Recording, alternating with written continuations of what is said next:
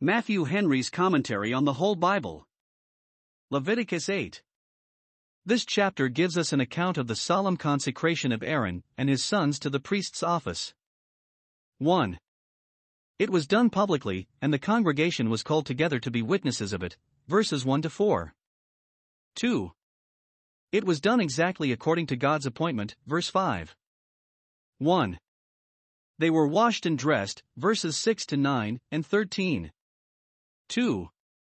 The tabernacle and the utensils of it were anointed, and then the priests. Verses 10 to 12.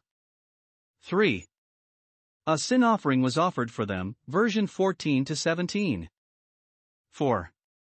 A burnt offering, verses 18 to 21. 5. The ram of consecration, verses 22 to 30. 6. The continuance of this solemnity for seven days, verse 31, etc. Consecration of Aaron and his sons, 1490 BC. 1 And the Lord spake unto Moses, saying, 2 Take Aaron and his sons with him, and the garments, and the anointing oil, and a bullock for the sin offering, and two rams, and a basket of unleavened bread. 3 And gather thou all the congregation together unto the door of the tabernacle of the congregation. 4 and Moses did as the Lord commanded him, and the assembly was gathered together unto the door of the tabernacle of the congregation. 5 And Moses said unto the congregation, This is the thing which the Lord commanded to be done. 6 And Moses brought Aaron and his sons, and washed them with water. 7 And he put upon him the coat, and girded him with the girdle, and clothed him with the robe, and put the ephod upon him, and he girded him with the curious girdle of the ephod, and bound it unto him therewith. 8 And he put the breastplate upon him, also he put in the breastplate the Urim and the Thummim. 9 And he put the mitre upon his head, also upon the mitre, even upon his forefront, did he put the golden plate, the holy crown, as the Lord commanded Moses. 10 And Moses took the anointing oil, and anointed the tabernacle, and all that was therein, and sanctified them. 11 And he sprinkled thereof upon the altar seven times, and anointed the altar, and all his vessels, both the laver, and his foot, to sanctify them. 12 And he poured of the anointing oil upon Aaron's head, and anointed him, to sanctify him. 13 And Moses brought Aaron's sons, and put coats upon them, and girded them with girdles, and put bonnets upon them, as the Lord commanded Moses. God had given Moses orders to consecrate Aaron and his sons to the priest's office, when he was with him the first time upon Mount Sinai, Exodus 28 and 29, where we have also the particular instructions he had how to do it. Now here we have 1. The orders repeated. What was there commanded to be done is here commanded to be done now, verses 2 and 3. The tabernacle was newly set up, which, without the priests, would be as a candlestick without a candle. The law concerning sacrifices was newly given, but could not be observed without priests, for though Aaron and his sons had been nominated to the office, they could not offici- officiate till they were consecrated, which yet must not be done till the place of their ministration was prepared, and the ordinances were instituted, that they might apply themselves to work as soon as ever they were consecrated, and might know that they were ordained, not only to the honor and profit, but to the business of the priesthood. Aaron and his sons were near relations to Moses, and therefore he would not consecrate them till he had further orders, lest he should seem too forward to bring honor into his family. 2. The congregation called together, at the door, that is, in the court of the tabernacle, verse 4. The elders and principal men of the congregation, who represented the body of the people, were summoned to attend, for the court would hold but a few of the many thousands of Israel. It was done thus publicly 1. Because it was a solemn transaction between God and Israel, the priests were to be ordained for men in things pertaining to God, for the maintaining of a settled correspondence, and the negotiating of all affairs between the people and God, and therefore it was fit that both sides should appear, to own the appointment at the door of the tabernacle of meeting. meeting. 2. The spectators of the solemnity could not but be possessed, by the sight of it, with a great veneration for the priests and their office, which was necessary among a people so wretchedly prone as these were to envy and discontent. It was strange that any of those who were witnesses of what was here done should afterwards say, as some of them did, You take too much upon you, you sons of Levi. But what would they have said if it had been done clandestinely? Note, it is very fit, and of good use, that ministers should be ordained publicly, plead present in the presence of the common people, according to the usage of the primitive church. 3. The Commission read, verse 5. Moses, who was God's representative in this solemnity, produced his orders before the congreg- congregation. This is the thing which the Lord commanded to be done. Though God had crowned him king in Jeshurun, when he made his face to shine in the sight of all Israel, yet he did not institute or appoint anything in God's worship but what God himself had commanded. The priesthood he delivered to them was that which he had received from the Lord. Note, all that minister about holy things must have an eye to God's command as their rule and warrant, for it is only in the observance of this that they can expect to be owned and accepted of God. Thus we must be able to say, in all acts of religious worship, this is the thing which the Lord commanded to be done. For the ceremony performed according to the divine ritual. 1.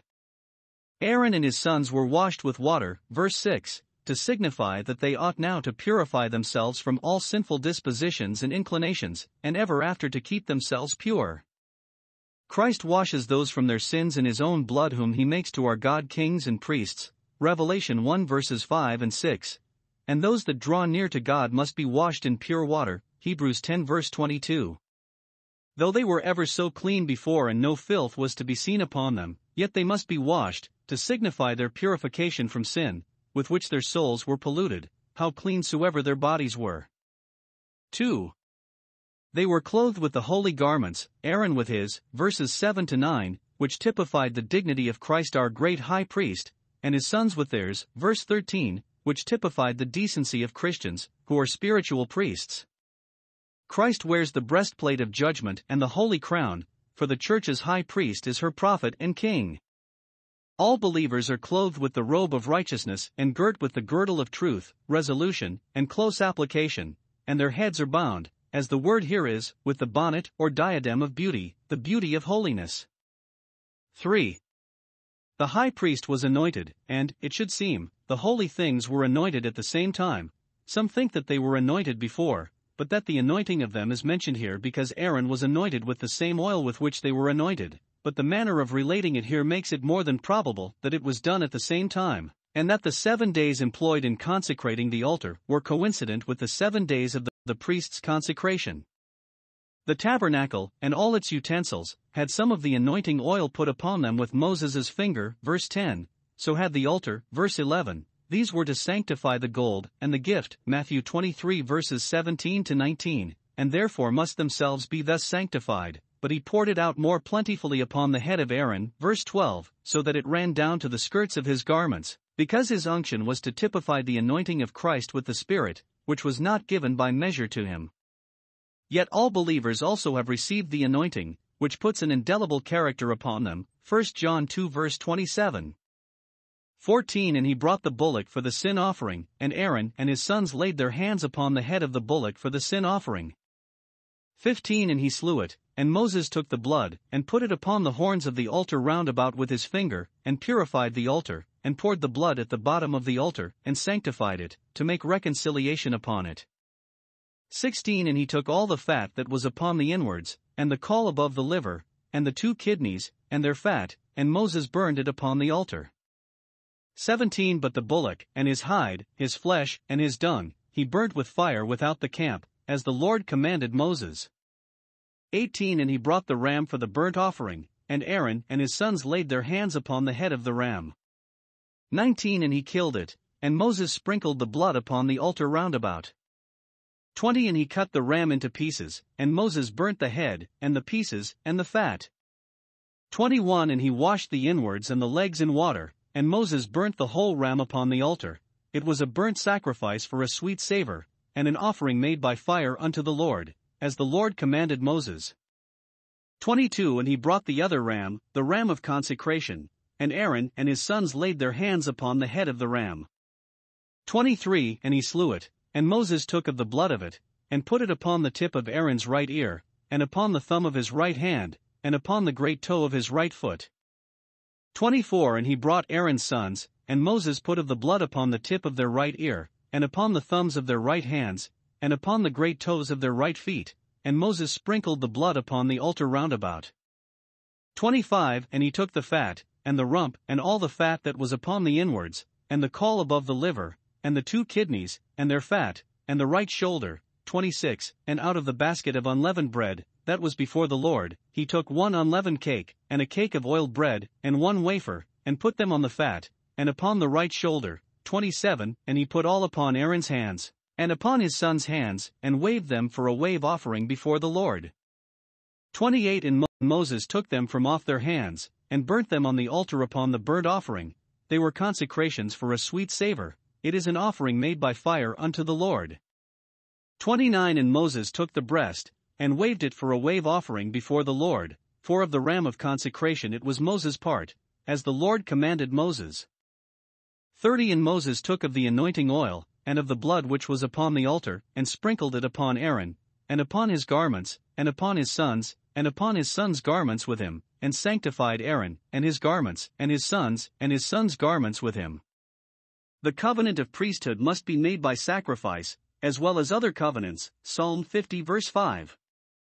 And thus Christ was consecrated by the sacrifice of himself, once for all. Sacrifices of each kind must be offered for the priests, that they might with the more tenderness and concern offer the gifts and sacrifices of the people, with compassion on the ignorant, and on those that were out of the way, not insulting over those for whom sacrifices were offered, remembering that they themselves had had sacrifices offered for them, being compassed with infirmity. 1.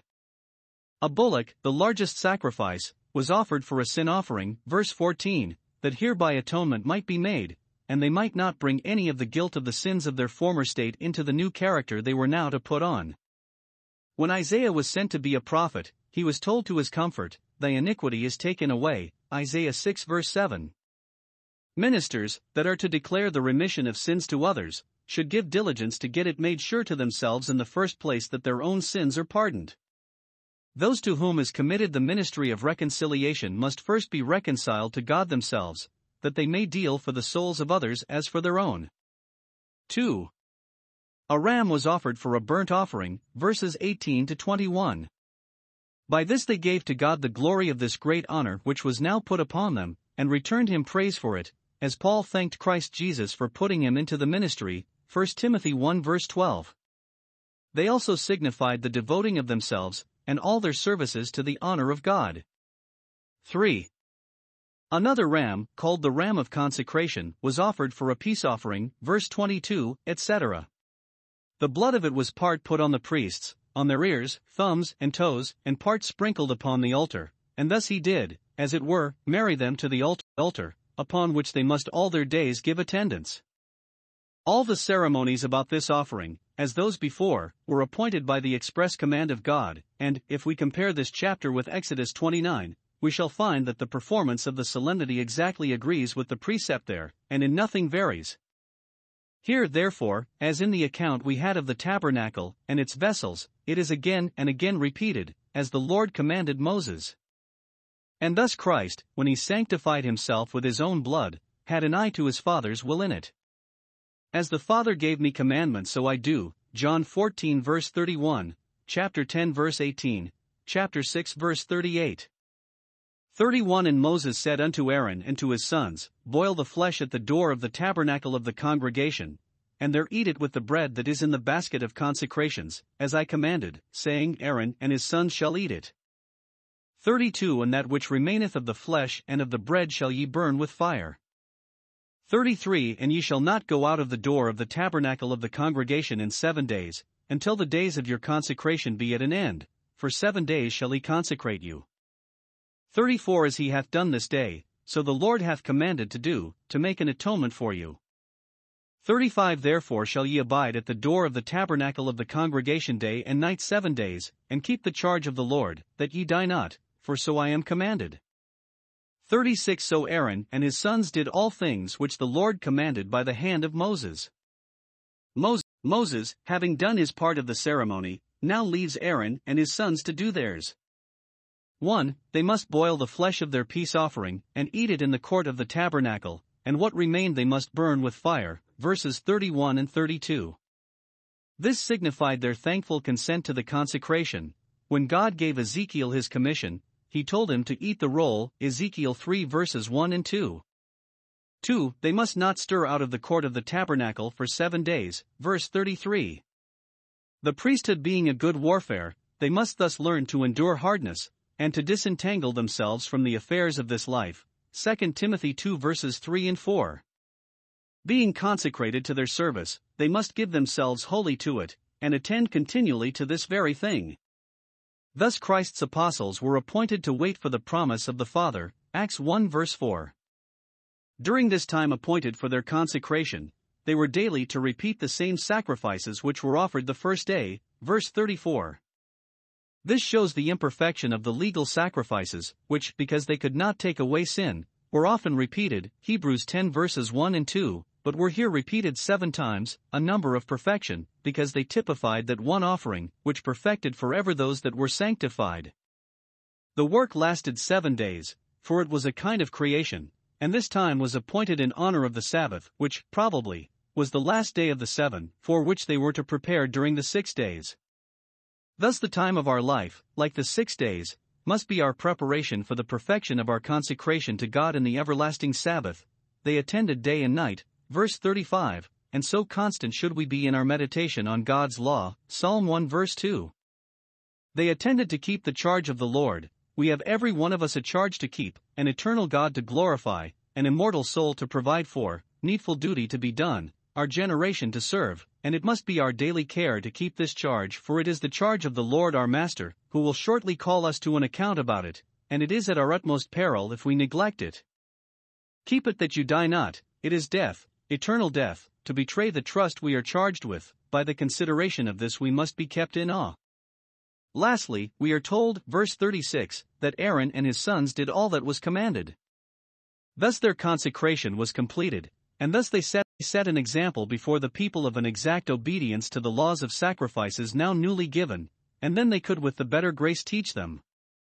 Thus the covenant of peace, Numbers 25 verse 12 of life and peace, Malachi 2 verse 5, was made with Aaron and his sons, but after all the ceremonies that were used in their consecration, there was one point of ratification which was reserved to be the honor and establishment of Christ's priesthood, which was this that they were made priests without an oath, but Christ with an oath. Habakkuk 7 verse 21. For neither such priests nor their priesthood could continue, but Christ's is a perpetual and unchangeable priesthood.